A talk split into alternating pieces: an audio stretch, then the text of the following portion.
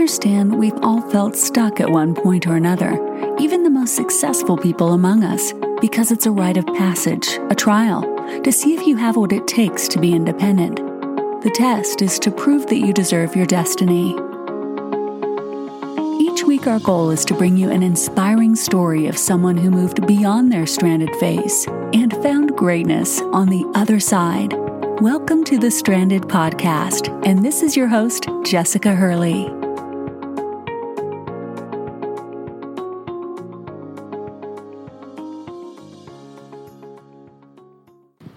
Right, guys, welcome back to the Stranded Podcast. Thank you so much for joining me. Uh, if you have been with me this long, make sure you subscribe, rate, and review. I appreciate you joining me on this journey, and I really, really appreciate today's guest. I'm so excited. I feel like I'm sitting with somebody that five years from now, you guys are going to be calling him a, a Tampa Bay legend. and if you don't know who he is, um, you're going to know after today.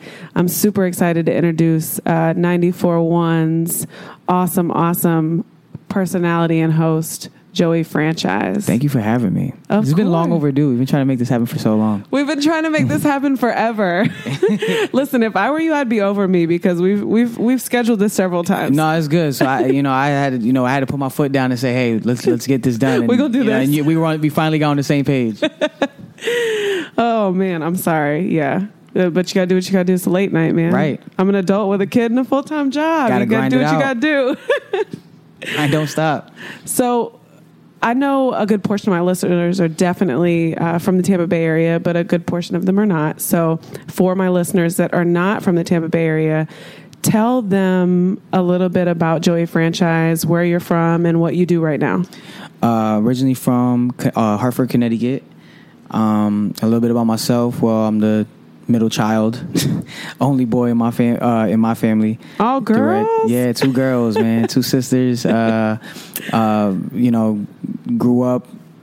You know, great, great family, great, you know, support system, um, and literally, like, I mean, it, like, it was never really. Uh, how do I say? Uh, I never had you know any trouble, you know, growing up or anything like that. Like, Average, normal childhood. yeah, just normal childhood. Uh, Two wonderful sisters that Two- probably drove you nuts. Yes, of course. oh my gosh. I mean, that's. I think that's why, like, you know, I have, you know, I, I am the way I am, and I and I love, you know, and I have that kind of sensitive aspect to me at times because, like, I feel like I get it from my mom and my sisters were around and stuff like that. My father, it, it kept a good balance, like with my mom and my pops and, and the way I So grew are you telling me you're not a savage? uh, I'm not too much of a savage. I'm not. I, I have savage tendencies. Thanks to my that's that's my dad. The, the small portion, you know, my dad not want me to be around. You know, Right. the- in the household with all these girls like that. Like he'll take me out and we'll go. You know, he's a big he's a big horse track guy. So he's like, I- I Wow. Oh, yeah, there's a horse track there. down the road. You were oh there. my That's gosh, right. he like lives there. It's insane because now he he's got a crib down here. So,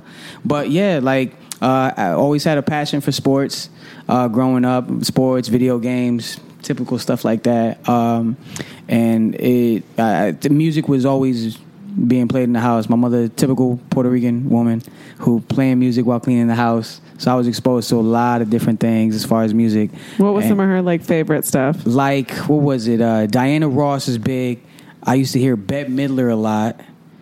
Um, I remember uh, the Boomerang soundtrack being a very, very big piece of you know my childhood. You're showing your age right now. yeah, yeah, yeah. No, because I was very curious a lot because she used to she used to get these. Uh, uh, do you know those those those little catalogs with all these the music and it's like a, a penny for a CD or something like that. So she used to like load up on CDs. So there would be everything from like Snoop Dogg to uh, to John Denver in the house. Wow. So like I was exposed to a lot of eclectic music, and that's where I think a lot of love for music came from is is through my mom, and my mom would always be singing too. So it's like, uh, you know, it was just always around. So uh, I think that's one of the reasons that helped me kind of find that balance between, uh, you know, doing radio because I, I I couldn't read and write music, Right. or, or even play play instruments.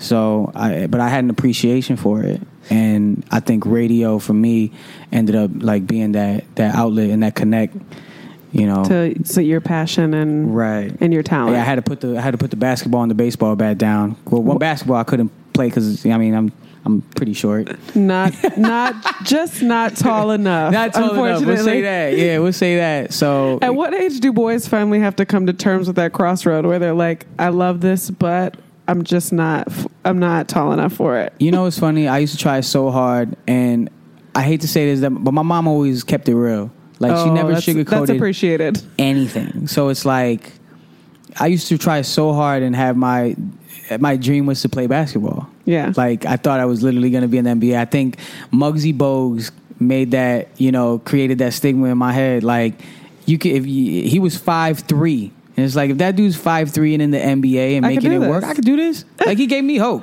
Allen Iverson gave me hope. Are you five three? Uh, no, I'm five. no, not five three.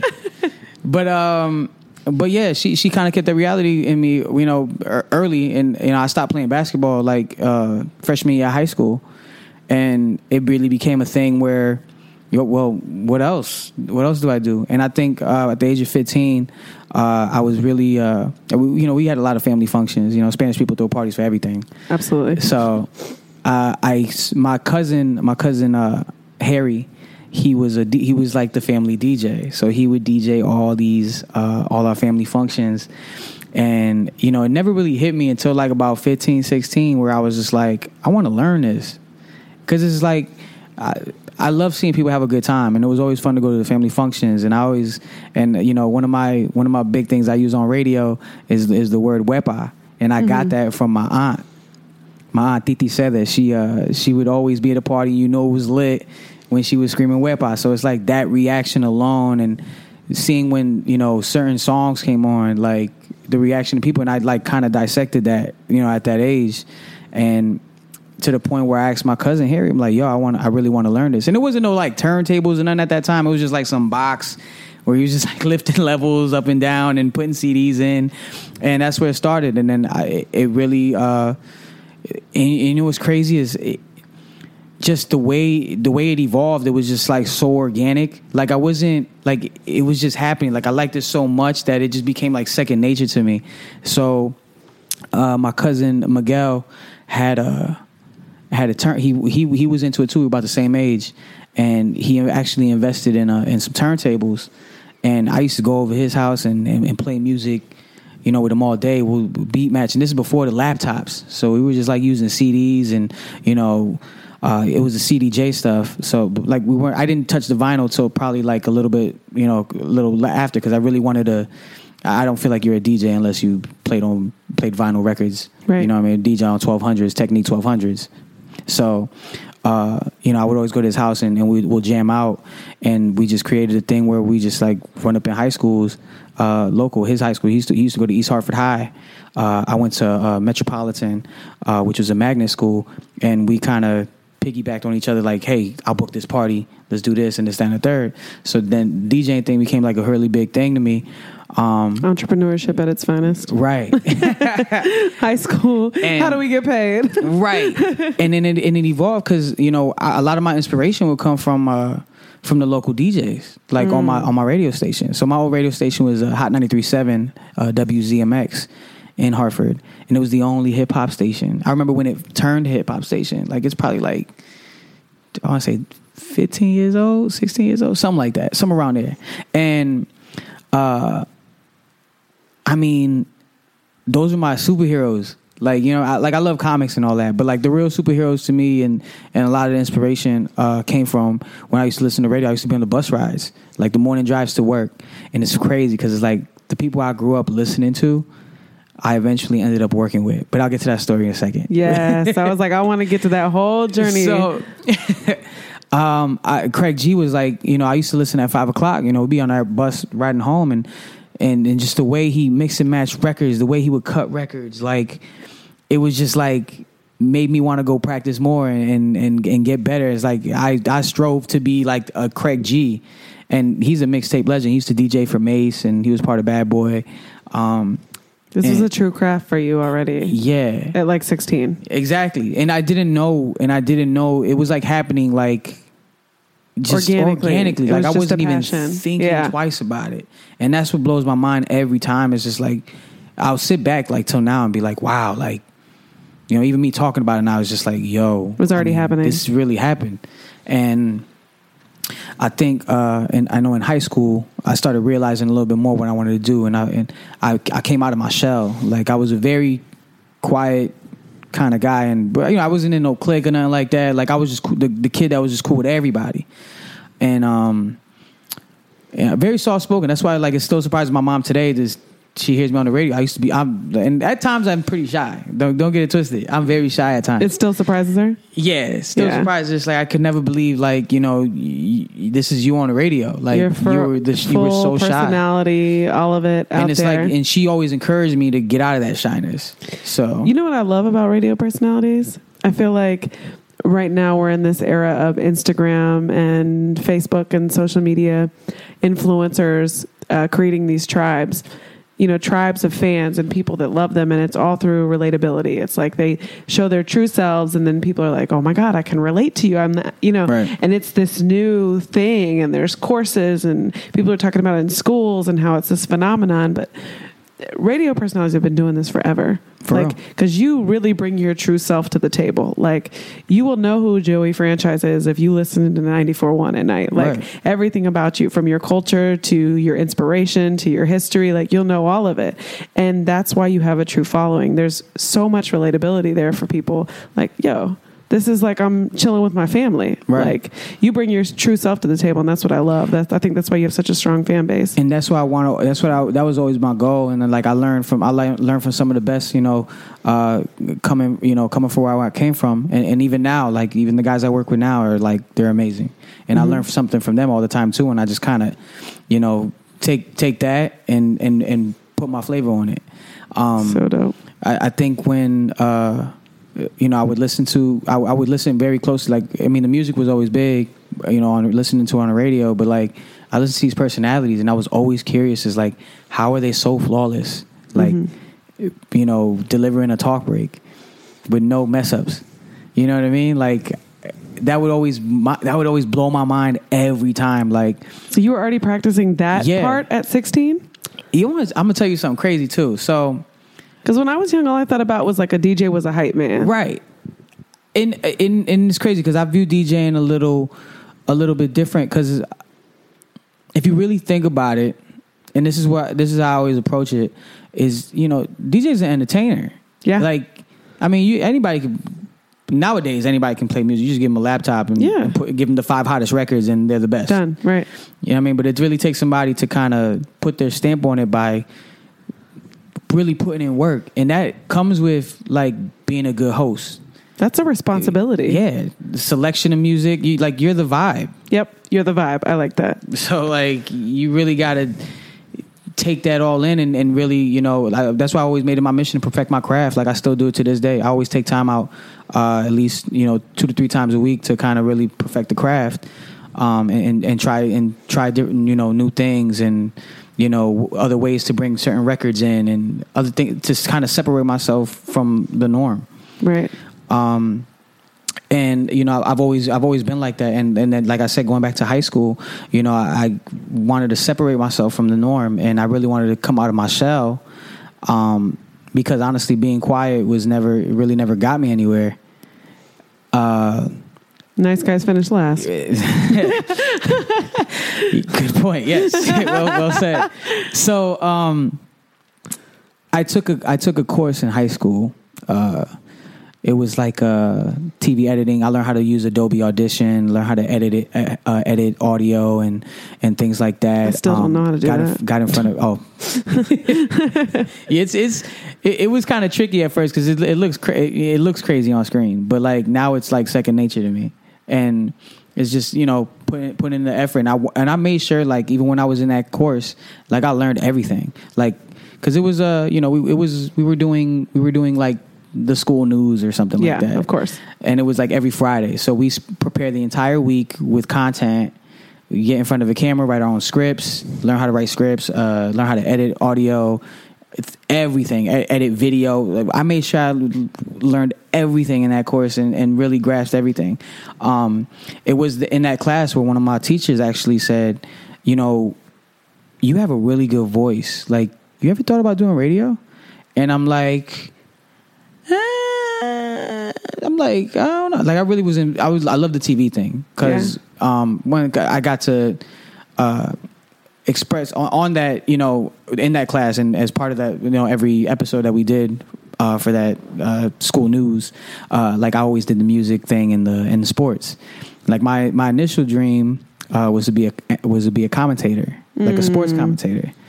Uh, I used to I used to legit watch Bob Costas. Like he's one of my idols as far as like that as a commentator. He's he's the goat Right. and I would watch him. Like I'd listen to him. Like I wouldn't even watch Michael Jordan in the finals. I wasn't paying attention to Michael's poetry and motion on the court. I was listening to Bob Costas' voice the entire time. He Wow. had an amazing voice and just like he was so articulate and and witty and it just and it just sat with me. It's like I wanted to do that. So I would play I would play PlayStation, NBA Live, and I would turn off the volume on the TV and do my own commentary Shut up. as I was playing the video game, This is trying to emulate it. So Yo, but I tell people all the time, it's a true art and it takes a true skill to self educate. Like to convince yourself to self educate and take the time. Like you were literally as I was playing a video game, Yeah, mind you, Yeah, I'm I'm creating commentary as I'm controlling these Yes, players. this is like all work, no fun for you as a teenager. Right, and this is this all happened. This all happened in the same time. So I was absorbing so much stuff, like the DJing, the uh, you know, the the, the commentary, uh, you know, sports commentary, um, and you know, uh, it evolved into into pursuing radio. So when I was told that, it kind of had a light bulb on me, and I was just kind of thinking about it. And it's like I'm already listening to these people on the radio here, and I'm loving what they're doing, and I'm like, you know, I can see myself doing that. And I feel like I was, and I looked at myself at that time at like, you know, 17, 18, I kind of looked at myself like, you know, and I feel like I'm a double threat because I could DJ too. so, 18, it was a Right. wrap.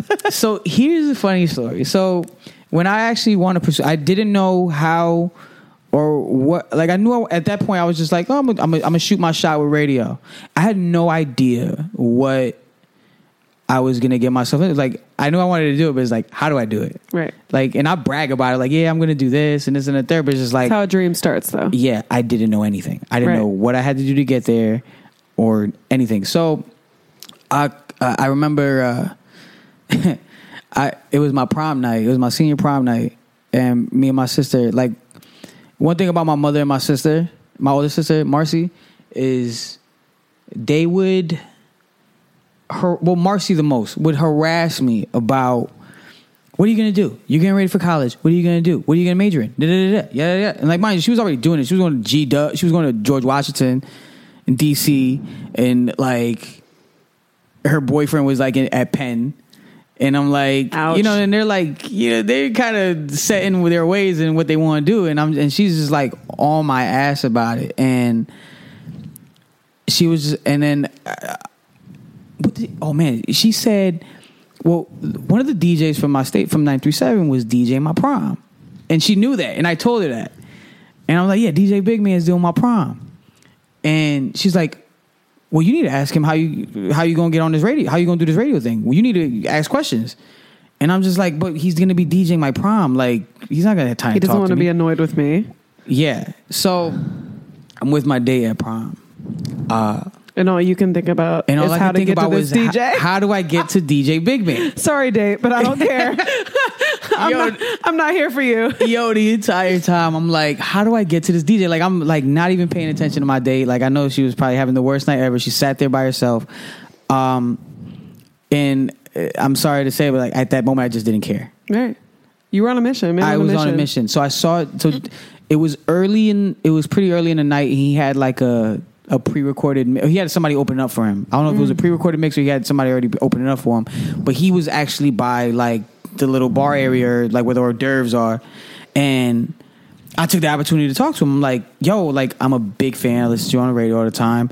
And I'm going to American International College and I'm I really want to get in radio. I want to major in communications, like and you know, I'm just picking his brain about stuff.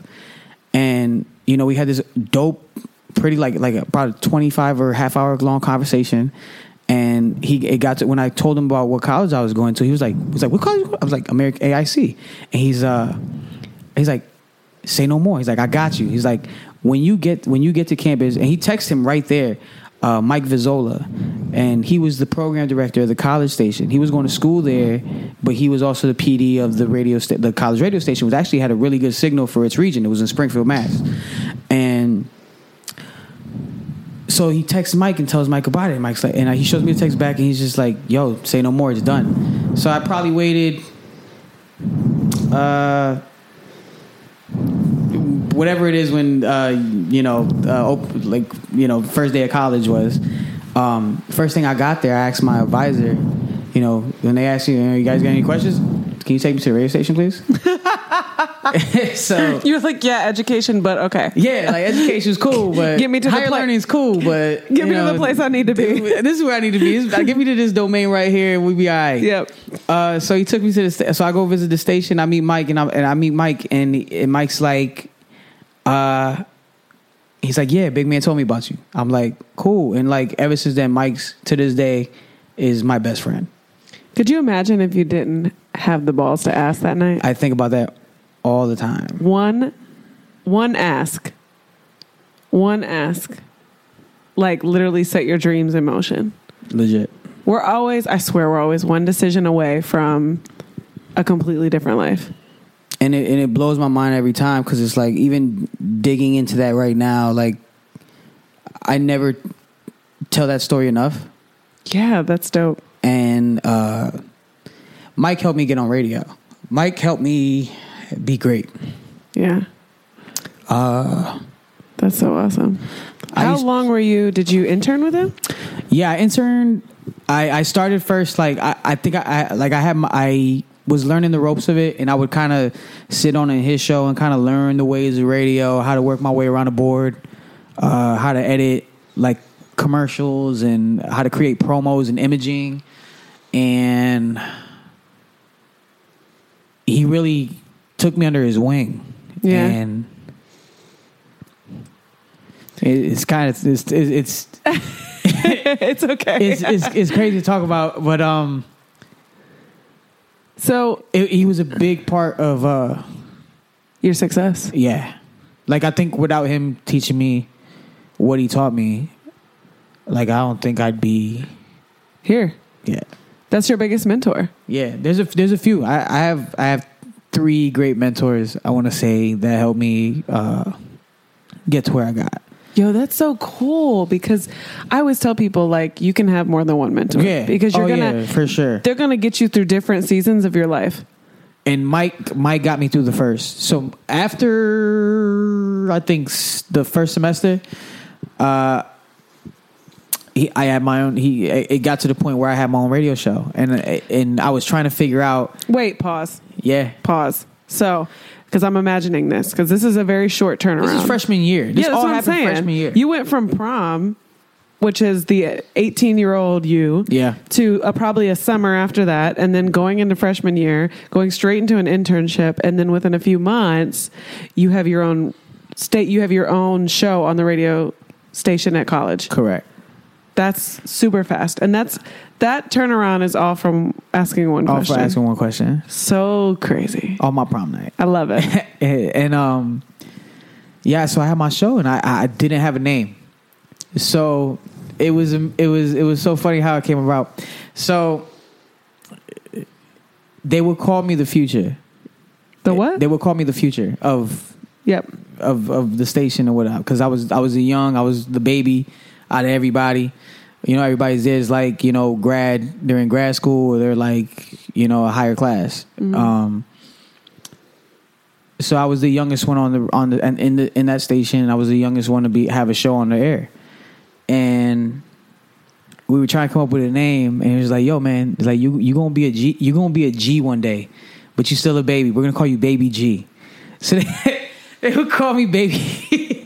they would call me Baby. They gave me the name Baby G, and I kind of ran with it for a little bit, but it wasn't me. So like probably you know, a few months in, like I was like, I'm not gonna be going under no baby. I'm nobody's gonna be calling me no baby G.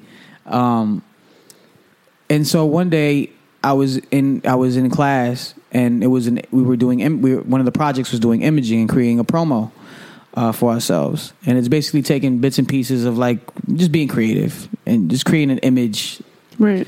uh, uh, kind of like what you hear on the radio, like with all the Wild 941 with the big voices and the, you know, all the effects and music bits and stuff like that. Um, so I was creating one of those, and in the process, I was still trying to figure out my name. So I'm like, you know, I always liked basketball. So for basketball, I always liked Steve Francis, and I always loved that. I, the reason I like Steve Francis is because his name was the franchise. And he used to play for the Houston Rockets, and I used to just love that. Like we call, they call him Stevie Franchise, and I always liked that name because he he was the franchise player, and so that always sat with me and, and some as you know in my mind. And then one day I was when I was creating an imaging when I was doing a promo, uh, I was gonna use a piece for my promo. I was gonna use a piece of Jay Z's "Excuse Me, Miss Again," and there's a part in that song where Jay Z said, "You know, Jay Z, I'm a franchise like a Houston Rocket, Yao Ming." And that franchise person just kept sticking with me, and I'm just like, yes, and you were like, And I'm "That's like- it." Joe, like I wanted, I like I'm the friend, like I'm the franchise. So it's like anybody that picks me up, like I'm the franchise player. I'll carry you all the way. Yeah. Yep. You know, station, uh, you know, my my group, you know, the people I work with. Like I want to, I'm the franchise player. Give me the ball. And I wanted to use my name. I never wanted. I, I still wanted people to call me Joey. Mhm. Um, so I thought about Joey the franchise at first, and then my man uh, Mike. We, I'm gonna call him Vezi because that's what we always called him, Vezi. So I told Vez, I'm like, I'm like, yo, I got it. He's like, what? Joey, Joey the franchise, and he's like, nah, Joey franchise, and I'm like. And that's how that's how the name came about. That's so dope. I didn't know where you got that name from because everyone will be like, "Is that his real last name?" I'm like, Yeah, everybody thought that was my real so. last name for a long time. And then and you know, and then it just became a you know, everybody on campus knew me as franchise. Like, oh that's franchise, oh Franchizzle, or you know what I mean? Like everybody would, you know, find a way to like I had his the name just stuck with me. But when it's right, it's Everywhere. right. Like that's like And even now, even in Connecticut, like I go anywhere, like it's like, you know, franchise, oh that's franchise, like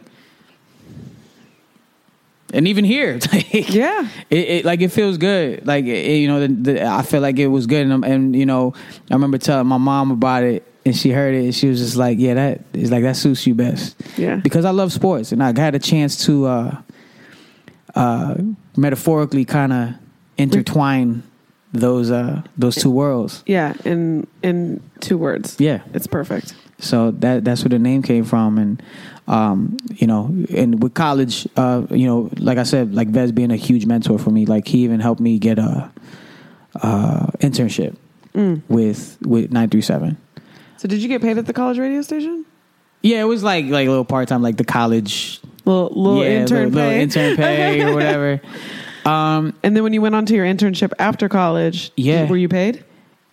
not uh, after I interned for for credits for six months, and then Oh, they cool. offered me then they offered me like a part time to do. This was still in promotions. Connecticut. Yeah, so I was going back and forth to Mass in, in Connecticut. Mind you, I would have. I'll get to this in a second, but um, but yeah, I got to um, I got the internship at at nine three seven through through Vez, and it was funny how I got it too because I was twenty, and he's like, "Yo, why don't you just wait till you're 21?" He's like, "You can go to the clubs and this that, and the third. And I'm like, uh, I'm like, all right, if you say so. Then it's like a month and a half or two go that go by, and I'm just like. Vez, can I really get the? Can you really hook this internship, internship up? He's like, you sure you want to wait till your time? I'm like, dog, I don't give a damn about a club. Right. I just need to get in the building. Right. And he was just like, all right. He's like, he puts me in touch with Jason Ricketts, who was the promotion, who's still the promotions director at 937. Um, and you know, I get I get hired off rip. Like Vez put in an ill recommendation. Um, you know, I'm interning for free for you know for credits for six months, and you know they give me a promo. So I've been promoing. Actually, no, I think it was three months, six months total doing promotions.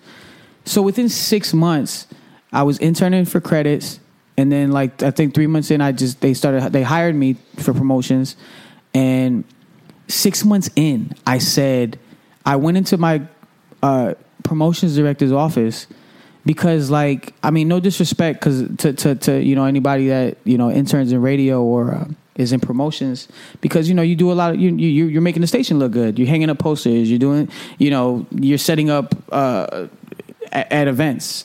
Um, I wanted more. Mm-hmm. And I went in his office and I said, "Yo, like I like this stuff and all that, but I want to do more." Right. And it blew his mind that I was even asking him that because nobody ever asks nobody ever asked him that.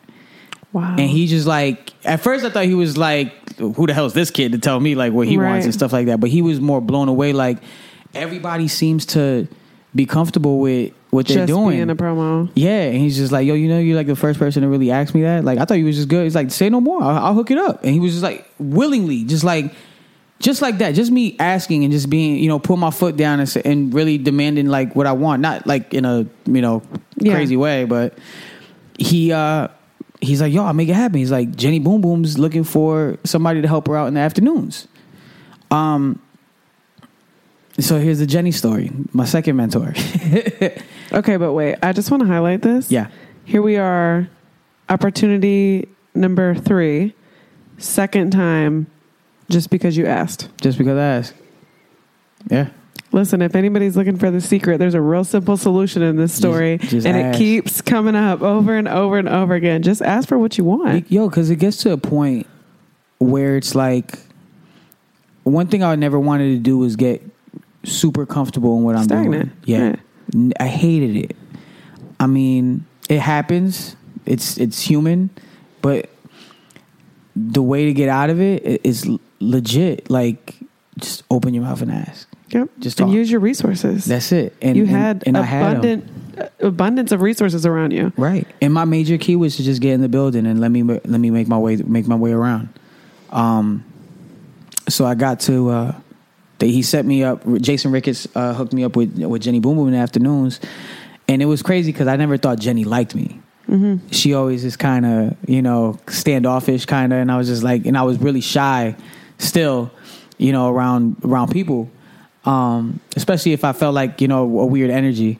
And so she introduces me to uh so so he introduces me to her and she's like yeah i'm looking for help and this and the third. Cool. Can you do this? Can you do that? Can you do this and the third? Do you mind do, you know putting stuff on the website? And then i'm like i don't mind anything. I taught myself all that. For i this- didn't know how for to this moment. yes. This is before wordpress Ooh. it was like you know when MySpace you had to take the Yeah. all these crazy weird codes like that was the old website yes and I taught myself that I literally sat because I wanted to be on Jenny's show and be a part of it and mind you it was like I was work on her show every other day so uh, like three times a week Right. just helping her out with uh, interviews and stuff like that. Uh, well, her well getting her uh, her her news, her uh, updating the website, and help whenever she had an interview with something. I do my research, and uh, Jenny, me and Jenny's relationship that is my sister. Like taught me everything I know. Like But I felt like you are. I'm not saying this in like a conceited way, but I felt like you already at this point you already knew a whole lot. Oh, I did. I, I, I did already. Um, through through being in school and being around the people I was around. Um, Jenny taught me how to be hungry, like mm. really be hungry. Mm. Like I was hungry, but Jenny taught me like this is how you get it, and this is how you improve every like.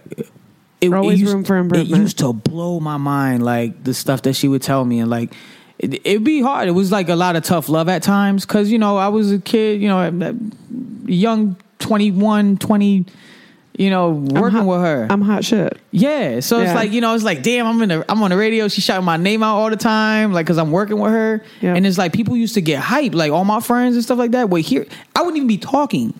She'd be saying my name, and it was like, you know, people like, yo, you, I heard your name on the radio, like calling me up, like, and it felt good. And I, you know, at that time, like over time, it was like felt like I was the shit. Oh, she, whenever I felt like it, I was, you know, I was that guy. I'm part of my language. I'm sorry, but like whenever I felt like uh I was like getting too big for my bridges at a, at a young age. Oh, she would bring me down back to earth and kind of tell me what it is. And and that's what was awesome. She'll give me she'll she'll she'll calm me down for a little bit and say, "No, you got work to do.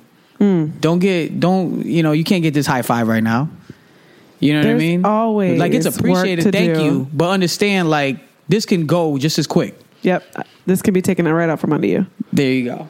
So I learned that real quick from Jen, and he, like our our chemistry together was amazing. Like you know, just my knowledge of music because I was always uh, I was I was always up to date with everything, and I kind of and, and I'm very cultured, and even to this day, like Yes. you know, I helped her understand that. Like this is when World Star was coming up, and like we were doing so good together. Like I would record all her interviews, I would edit all her interviews. It'd be a deadline. We literally be on the phone at like two in the morning, three in the morning. We need to get this up by tomorrow. We need to get this done. We need to get. It was like, it was like Jordan and Pippen. Like when you have that type of relationship where you can bounce off each other like that, it, it, it's a dynamic duo. we were definitely a dynamic duo and we definitely propelled ourselves for the best like she she got exposed to dealing with dealing with me i don't want to take full credit but i want to say like my knowledge of the internet and and and, and uh so it In the now. yeah What was going on right then? yeah, I, I was just I just knew what was going on, and World Star was just getting was was was becoming a big deal at that time in the early years. Um, and World Star picked up her interview, and we were looking at this thing, and this thing's got like over like five hundred thousand views, like 400,000, 500,000 views, and I'm like, we see this, and it's crazy who hit us up. Is um one of our one of our homies from the record label hit us. Up like yo I just saw your interview with Jim Jones on on World Star. Like yo you like you you popping. Like but she You didn't big, t- you big time now. she didn't know what that was. Like and and I was aware of it. I just didn't know it was that big of a deal. Yeah. you know what I mean? Yep. like I knew about World Star. But it was like I Oh. didn't know it was that big of a deal When I was in college, when I got home, first thing I did because there wasn't social media wasn't there was Facebook and stuff, but it wasn't running like that. You didn't get the news on there, and you didn't Right. get World Star, and you didn't get you know Shade Room. But now, when I was in college, I came home and I checked two sites every day. It was NecoleBitchie.com. You remember that? Mm-hmm. Yep, I remember and that. World Star. Because they, they would they would tell two different versions of each story, Right. So I would jump on each one to look at whatever was going on. Necole always told the positive version, World Star was like, "Here's what it is." right exactly world star is great and Yep. it was great and we we gained so much uh notoriety off of that and like we made it our mission every day to put dope interviews together she helped me uh, like understand like how to con- really conduct the interview and uh you know and, and how to really promote yourself also like when we Mm-hmm. Which saw is a skill. yeah, when we saw that, like when we, I remember this, when we got that, when we got that interview on World Star, and we saw everybody's reaction to it, uh, like people that called us and said they saw it, like you know from from labels like in New York and and stuff like that. Um, we just made it our business to be like, yo, we got to get interviews with this, we got to get interviews with that. Like that put a battery in our back. Like we would going. make trips to New York to do interviews. Like we would go all over the place where like we made it our business to make sure that we got on another blog. And we made it on a blog. Every time that jenny did an interview with somebody we were on like we i edited it. That that would be on a blog. Wow. hands down. You can google all this stuff. Wow. jenny boom boom any interviews like they'll pop up. Like she's she been still out? everywhere. Yeah she's still there. Still holding it down in connecticut and, and being great and I, I learned everything from her and and you know that that is my sister like to the death So you were 21? This was 21, I, was, I started at 21 yeah, okay. So you start this at, you've been doing this since you were 16. You get serious about it at 18, right after prom. Who knew? And then, so now we're talking like a good six years. And now, how old are you? 31 now? 31 31. So is this just like, you got it, you did it, you perfected your craft, and then like 10 years of success? Is that how you got to Tampa? Or just, has Yeah. this always been a clear, straight journey? and my years of working with Jen, um, I I remember remember when I said that it can be as quickly as you got it, it can be taken away from you. Yep. Um, we had a new uh, another assistant pro, uh, promotions director come in who actually previously was the original promotions director, but he came in and started you know being an assistant uh, for whatever reason, and um, he wasn't happy with the fact that I was getting paid through promotions to work through, with Jenny. So I wasn't in the streets setting up stuff. So he you were getting paid out of the promotions budget. Yeah, and he complained about it, and they had to ask me from Jenny Show. Um, yo, I broke down, like, and I never forget it. She ran out. I was outside. Like it felt like dying. Because you were in your happy place. Yeah. Like I felt like somebody really was like, "Nah, kid, you can't have that." You, you, you thought you were good. Right. Give, give me your toy. so I remember she she grabbed my face and I was crying like, and she's like, "No," he's like, "Yo, you're gonna be great. You're gonna, you know, Wow. just don't quit." And um, luckily, my PD cared. My PD uh, DJ Buck cared enough, you know, to help get me back in there. So we found a way to kind of balance it. Like a week later, Wow. so because she fought for me to Right. get back on her show, and you know my years with Jenny were were great, and they were so good, and and it helped her, you know, tremendous. That my PD looked at it, and he was like, uh, he wanted me on the morning show. So DJ Buck recruits me for the morning show, takes me off afternoons, and Yeah, and I and I and I did. I had like a four four year run with them. Uh, and Buck taught me everything. Buck taught me uh, uh, what it what it is to, to be a PD. Like he he let me in his you know let me in his brain to for for, for the most part to to know his method to the madness. Um, and it really he taught me how to, how to pick a hit, how to pick a hit record. You know what I mean? He taught me the ends of like what it's like to be a PD. I think there's still more I could learn how to be a PD, you know, but in the future. But uh he kind of let me in that world a little bit and I got to really be a fly on the wall and watch him do what he do, do what he does and you know him being on phones and seeing what he goes through, you know, with record labels and and and things of that nature. Um you know, and I nonprofit world, we call this cross training. yeah. It's like you, like I'm, I'm listening to the story and you're telling me about how you've literally learned every position so far in order to make it a successful radio station. You've literally learned your way through almost every necessary position in the station. And that's, that's good business. Like, that's good business etiquette to know your how to run something from the ground up from every role you know it's like they they joke and say you need to know what the janitor does and you need to know what the ceo does and you need to know like you've you've literally taken every role so seriously and uh, you know Buck. You know he's a, he's a serious, he's got a serious face all the time, and you know he's a serious guy and he's all about his business. But like he always knew that I'd be, I'd be something, and I was the future. I'd be the future of radio. Like that came out of his mouth, and it's like. I was like me, like you know, who me yeah. So, um, you know, I, I doing the morning show helped me a lot, uh, and working with Buck and Nancy Barrow was, was was amazing. You know, and me, I was the youngest one, and like and I was still the youngest guy in the station doing all this stuff. There's guys that were there for years. You know, I I caught a lot of hate. yep You know, i was gonna say I caught a lot young, of hate. being young and successful in the worst pla- workplace is a whole nother ball I caught so much hate. Like, I mean, it was it was controlled, but it, it was what it was. But that didn't stop me from anything. Actually, it flattered me a little bit. Um, use it as fuel yeah, I used it as fuel. I was just like, all right, well, you don't like me now. You're gonna hate me in a couple months. You're gonna hate me in a month from now. You know, uh, so that put you at like 25 right yeah, four years put me so at you're twenty still you're still in Connecticut. Right. You're still where you're from. Yeah, You four year run on the radio. You've done everything from producing a show to promotions to now and I'm morning and show. I'm DJing in between time too. So like I had these clubs like to kind of make up for the part time money I was making. Mm-hmm. Um, being on the morning show too, uh, I had a good relationship uh, with one of our guys uh, in the building who was an engineer or who was a. Uh, he was he was always on site. He was always setting up broadcasts, and his name was Mudbone. So Mudbone, I used to do all the. I had a vision about being a DJ, like for UConn Huskies. We used to broadcast all their games on our AM sister station, and Mudbone used to do all the, you know, produce all the, you know, broadcasts. And he had a good relationship with this guy named uh, John Kaplan, called him Cappy.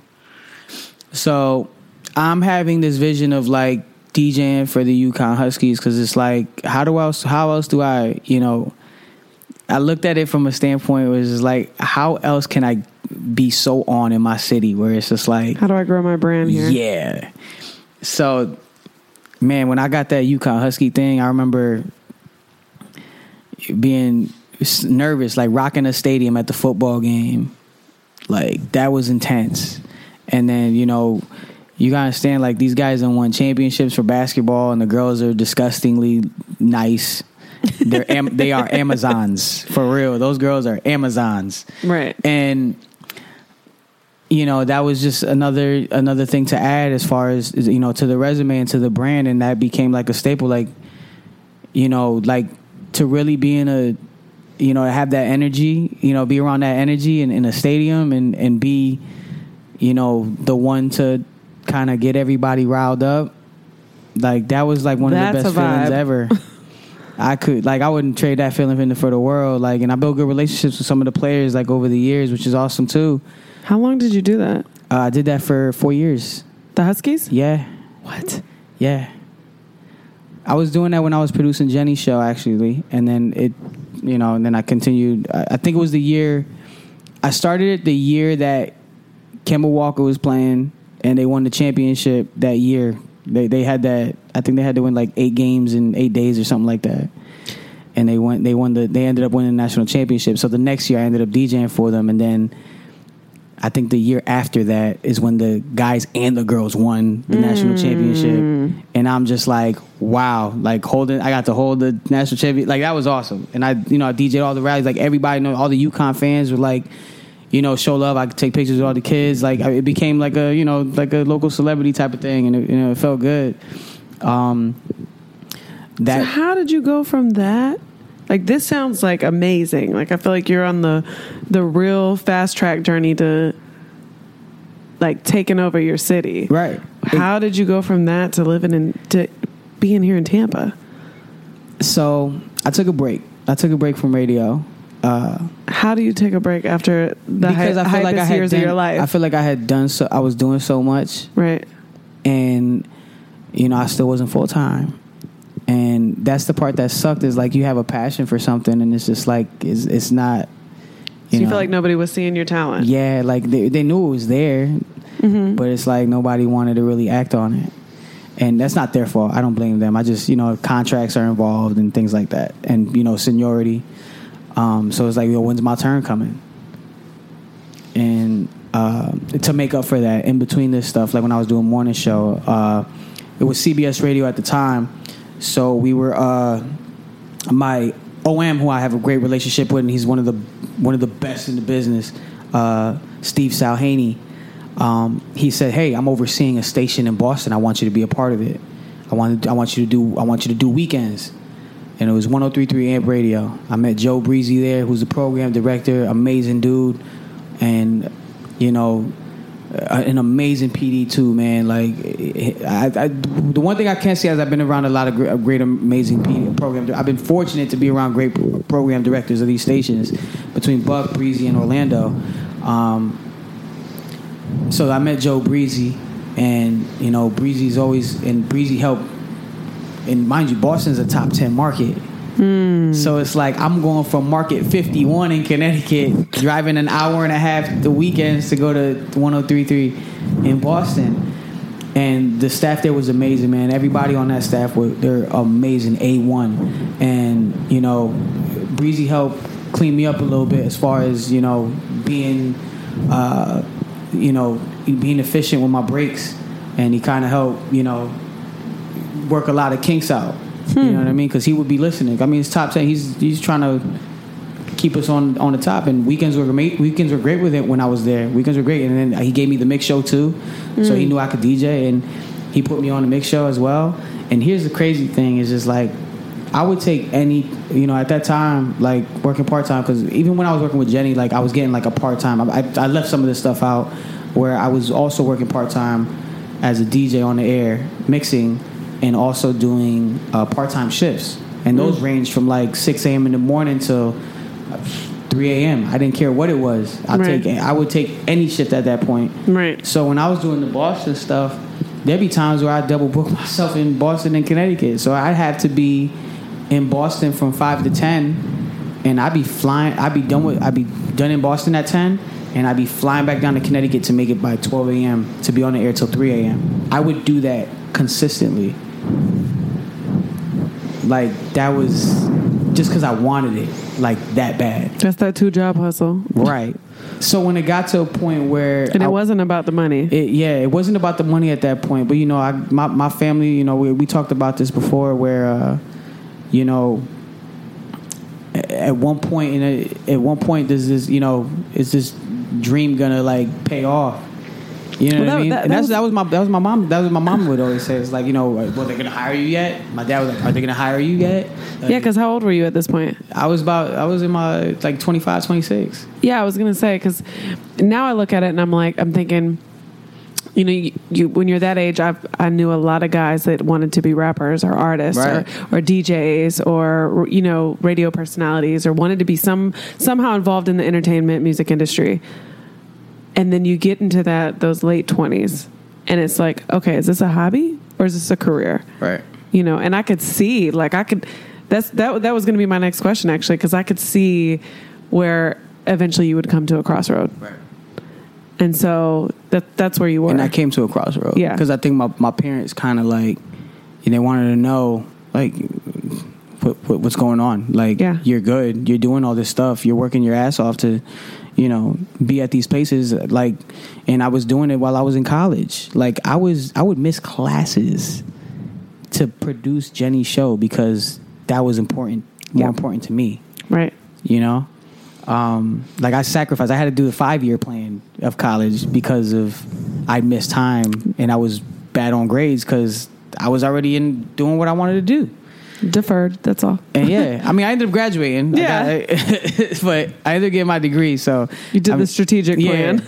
i just did the you know took a little longer than expected but you know i got to the point where i wanted to uh uh, where I back, backed away from radio, and I had an opportunity to go on tour with the artist Chris Webby, uh, who was a good friend of mine. They were looking to switch up the style on on their on their performances, and they wanted to switch up their DJ, and they liked that I was associated with UConn, and um, uh, and they just saw how I was carrying myself, like the way I was branding myself. Like I've had everything documented, and it's like like every like I made sure like everybody saw what I was doing, and they kind of peeped that, and they know how much uh, effort I put into like what I do. Mm-hmm. You know what I mean? Because I'm just not trying to play music for people when I'm DJing at places. I'm trying to create an experience. Like I want Right. people to walk away and feel like like they were at a concert. Like the way you would if you left a Kanye concert or, or you know an Adele concert or something like that. Like I want you to walk away with like, wow, that really just happened. yep so I think going on tour was a hell of an experience. We did 52 cities. Um, so I've been around the country and I've seen everything in two, in two months. I saw, I, I literally drove around the country and touching stages and places I never thought I'd be, like Boise, Idaho, or Missoula, Montana. like I never thought I'd be in these places right and that was probably the best two months of my life um, because I got to live vicariously through my mother who wants to tra- who wants to travel so bad. Aw. So uh, I think I did that one for her and for me, and yeah, man, with Webby was amazing, man, and it's, it's like I really got to showcase like what I really can do and how I can control the crowd, and you know I, I got to thank Tech N9ne too because you know we were co-headliners on his tour, so we warm up right before he got on, and Tech N9ne is. I learned so much from him too because it's like he's an independent artist and he's probably in the Forbes list as one of the top ten most richest independent acts in hip hop or acts in hip hop. I think he's like number seven or he was last um, number seven. Wow. And this guy just learned so much, like how he commands a crowd, and just his, watching his performances every night, and just trying to absorb that and kind of create my own thing with it um, from the DJ standpoint. So I did the I did the tour thing, um, and then it got to a point where, and then I came back. Uh, Buck gave me back the morning show, and you know we got right back to business. And I wasn't a morning person, so there was times where I I just couldn't get up. That's real though. It's that's real. I just couldn't get up in the morning, and it got to a point, and it, it was at a point where Buck was like, "Can't keep doing this." What time was the morning? Like five a.m. it was brutal. And see, see, here's the real part though. Like, I really feel like people are. You're either bred for this or you're not. yeah, Because right now we're doing this interview and it's 2 a.m. And I am not a night person. Like Yeah. you are a night owl. Now I'm a night owl because it's like I used to do. I used to do clubs. I used to do clubs. Get out of clubs. at, You know, two a.m. and then five a.m. I got to be on the radio. And It's not happening. I used to sleep in my car. I used to sleep on the couch in the station. Like, yo, there was a time where I was sick, and I couldn't. Uh, and I couldn't get up. Uh, and I try to call out. So I'm calling Buck, and I'm like, "Yo, Buck, I'm not feeling good. I think I got like a flu. I got like flu-like symptoms." And he was just like, "Damn." He's like, "Nancy just called out." So I was like, "All right, never mind. I'm gonna get up." Feeling like crap, like I legit, like my body was like, Please lay down. yeah, give up. like give it up. Yeah, quit. I got up, drove 25 minutes to the station because I was living at my parents. Um, 25 minutes to the station in Farmington, and I stop and get tea at the gas station.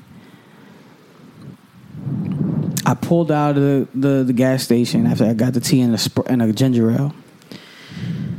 And at the light, and mind you, the station's right around the corner from the the gas station. It's literally like a few feet away. So I'm at this light, and I, my body just shuts down, and I crash into a guardrail. what? And the guardrail woke me up. You didn't even know you were asleep. I didn't know I was asleep. You weren't on a bridge or anything, were you? No, it, it was like a mini bridge, I think. Yeah. But uh, yeah, I hit the guardrail and it woke me up. I went to the hospital. Uh, my mom was there. Everything was fine. My, my my doctor said, you know, you just need to take a break. I had a doctor's note and everything. And I swear to God, that same day, as soon as the doctor said I came out and I was good and just kind of take it easy, uh, um, I think I was uh, scheduled to do five o'clock, the five o'clock mix. I was supposed to be on rest. I that same that morning, I, I think I got the hospital like twelve in the afternoon. My mom was there with me. You know, she heard about it and came right right right there. I got up as soon as I was good to go. Can you do uh, like? I'm doing the five o'clock mix. I came fresh out the hospital. I went at three. I got to the station at three p.m. Steve Salhaney's looking at me like, "What are you doing here?" And I gave him. He he had my note and everything. I showed him the note and everything, but I was like, "No, I'm good. I'm doing five o'clock." And I did five o'clock. Five o'clock mix. I wish y'all could see me right now. As soon as he said that I went, I just put my head down so quick, like, oh my God, give it up, Joey. Joey, just give it up. so that was that was a moment right there. So like you know, and it all caught up to me at one point, I just really wasn't built for morning radio. Um, you know, Buck let me go. Uh, he moved me down to doing part time like shifts, like on the weekends and a Sunday show. And I really, I, I broke down because I really thought like I ruined my situation. I went from being on the radio every day, Monday through Friday in the morning, people waking up to me, hearing my voice, to I just got pushed right back down to where I started almost in radio. So let me ask you a question, because I, I'm, but I don't know the story specific details. Because now I'm thinking, I think of like um, um, within an organization we talk about all the time keeping talent, And one of the things is, is like use people for what they're good at. Like don't put them in places and positions that they're not going to flourish. Like w- would you say that they kind of knew better, or they should have done better, or would you say that maybe you knew better and you just didn't communicate that? I knew better and I didn't communicate that. I didn't want to give that spot. everything. Yeah, I didn't want to give up that spot. Yep. You know, I'm on the radio every day. Yeah. Morning or night. morning morning or night. I don't care. Yeah, and I remember being in Buck's office and him breaking it down. He's just like, "Yo, Joe, it's it's it's it's over my head right now. Like I can't, I can't nothing- save you." I can't do this. Like, eh, yo, you're you're great. He's like, you're gonna be great. He's like, you're you're the future of this shit. And I'm sorry if I'm cussing. It's okay. Um, and he told me just like that, and where I felt like I was gonna give up, like I kind of looked at the bright side too, and like I can rest, I can get a job, I can get like a you know you know cool job to hold me over. I was working at ESPN for a little bit. But Doing I, what? But I really, I was doing, um, I was working in ESPN radio where I would like, I was cutting up highlights Got it. um, in between this time, but I like ended up giving it up because they didn't want to work around my radio schedule because Yeah. like radio was still important to me. Yep. So I was in ESPN for probably like four months in between that. Uh, and you know, I tried to make the best of my situ- situation. I had a I had a Sunday show, and I was doing part time shifts. You know, on on the weekend or whenever somebody couldn't come in, and at that point, I was just kind of like, well, I think I should just give this up. Like, I'm not give it up, but like put this on the back seat. Like nothing's gonna come out of it. And I just really like This is put like myself in a bad position. Like with this morning show stuff, like I really got demoted. you burned a bridge. Yeah, I felt like I did. Like, you know, Buck still was in my corner. He was still like inviting me to places, and we were still hanging out and, and doing things. And he was still being a brother to me. Um, and he is a big brother because I remember.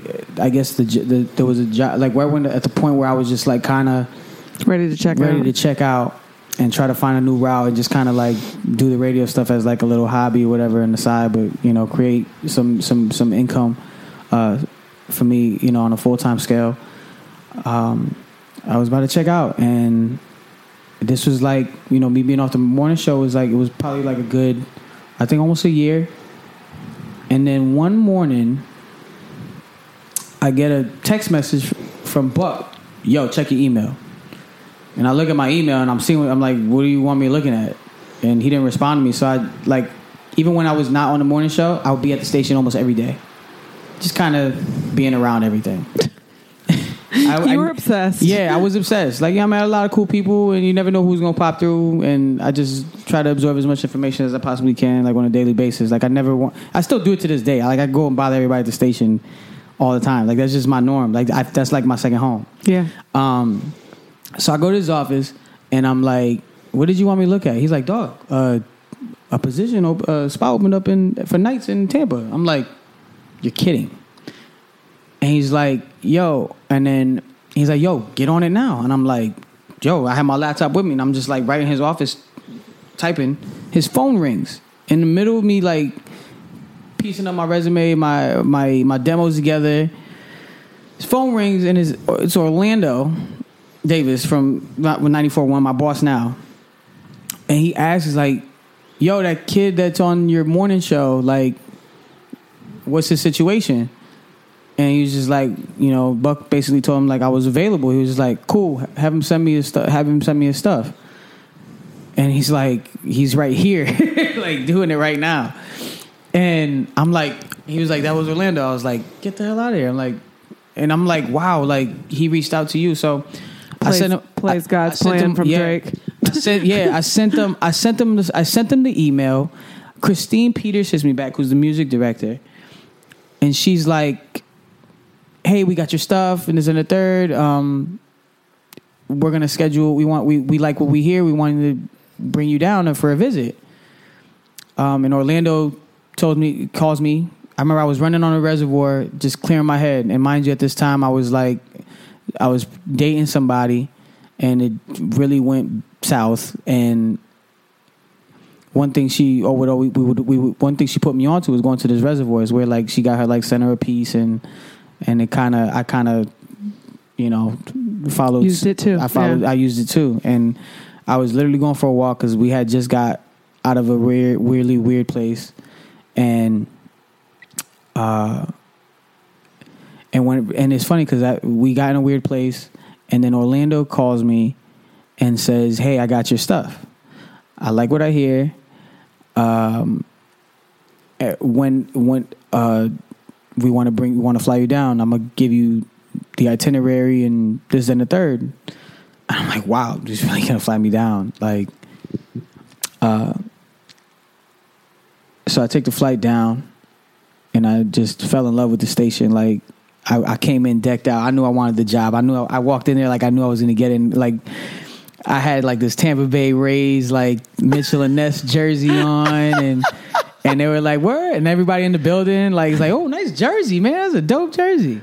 And like I had a feeling like I knew it. I like I knew it was gonna be like I had a feeling it was gonna be mine. Like I felt really confident, and we had a really good talk. Um, you know, Orlando's a good dude, man. I, I got to meet everybody in the building, and you know, I went. We had lunch, and we were. He was just kind of picking my brain, and I just told him like my love, like for radio and my love for music, and uh, we kind of connect. We really connected on that. Well, I feel like I just interviewed you, so I know you. Yeah. so he um so I go back home and I'm waiting like days because he's like it was me and some other kid. It's my boy Miho. He actually was where we were. I would uh he worked at the station uh, in Maine, and my dog. That's my dog. Um, so it was up me against him. Like he eventually ended up getting a job in Miami, which is it worked out. We ended up being in Florida, being in Florida, so it's cool. Um, I was worried because I hadn't gotten a call in a few days, and I was just like, The anticip- anticipation's real. "So peep this." My boy, my boy Joel comes in the house to kind of ask me about how the interview went.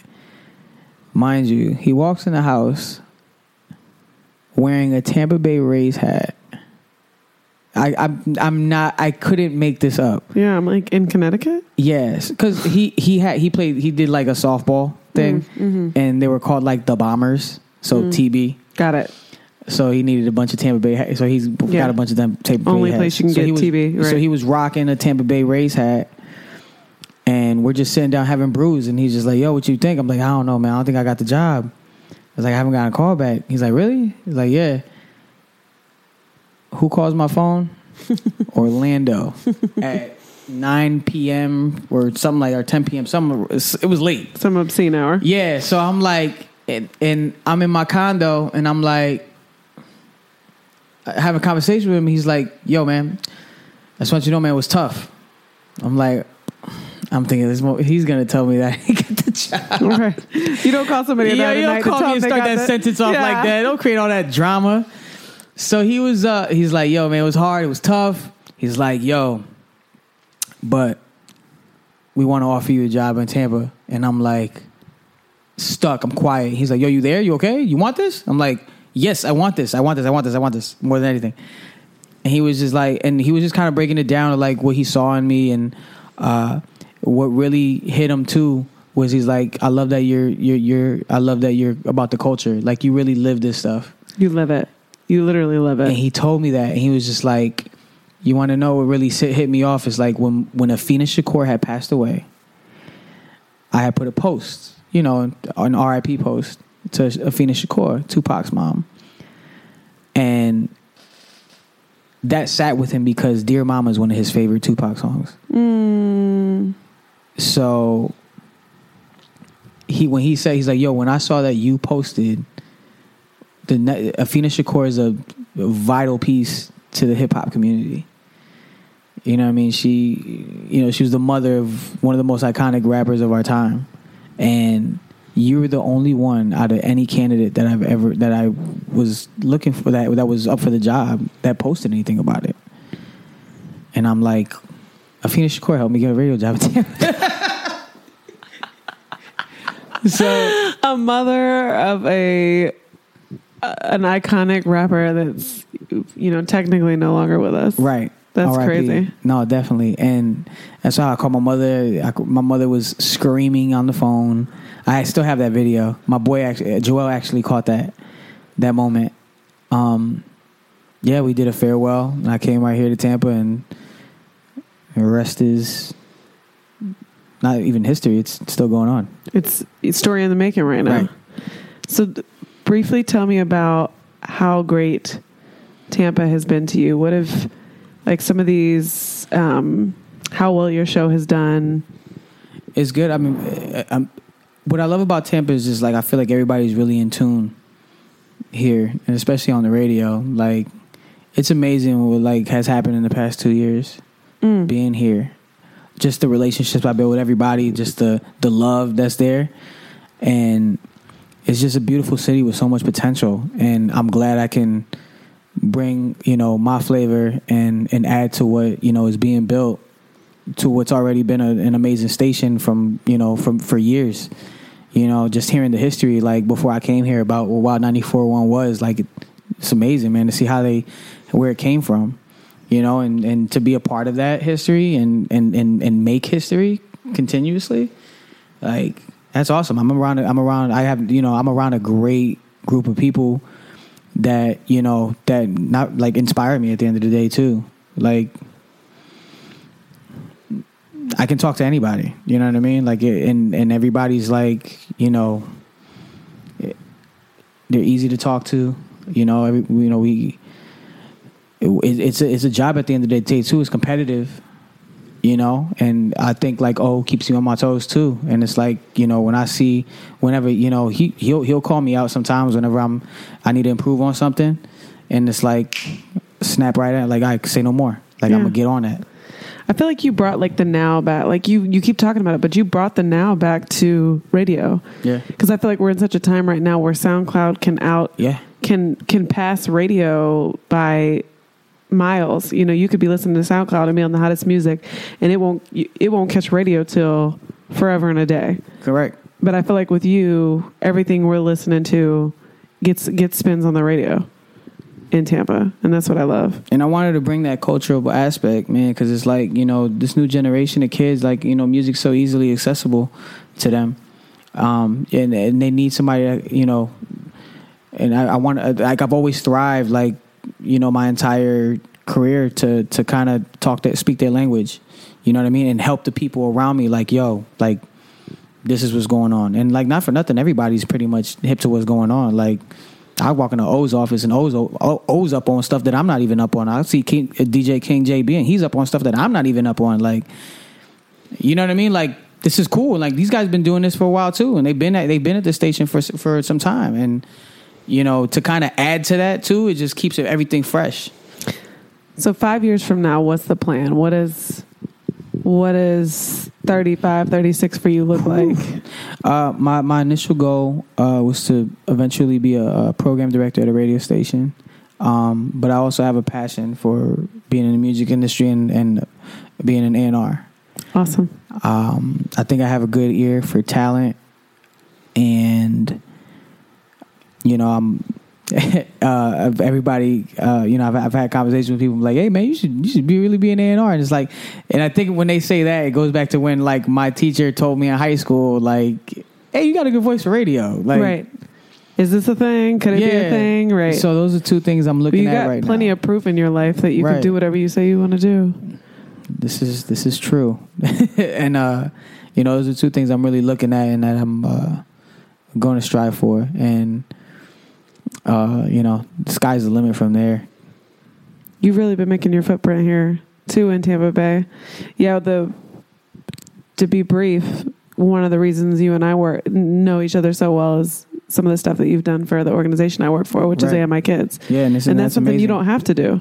Yeah, and and I, you know, those kids are amazing, and, and like what AMI is doing is is so beautiful, man. Because it's like, you know, you you deal with you know at risk youth, and you know, and they can easily be consumed by you know the envi- whatever negative environment that they're in, and it's like AMI comes in and it's like, you know what, we're not going to let you go off the deep end. Right. We're- We they strive to make you better Yep.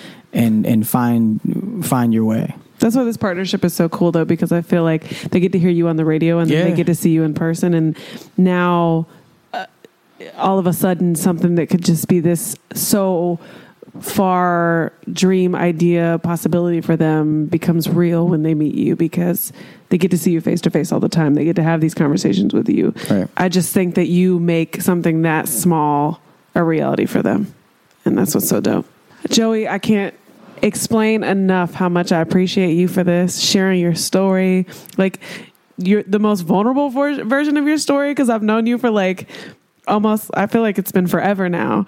But hearing that part of you, I've never heard. Like this whole obsessed, this passion, this this crazy work ethic that you have, and and just the realest version of you. Like I can't explain to you how much I appreciate it and thank you so much for for being real and and giving everybody the real version of you emotions culture all of it.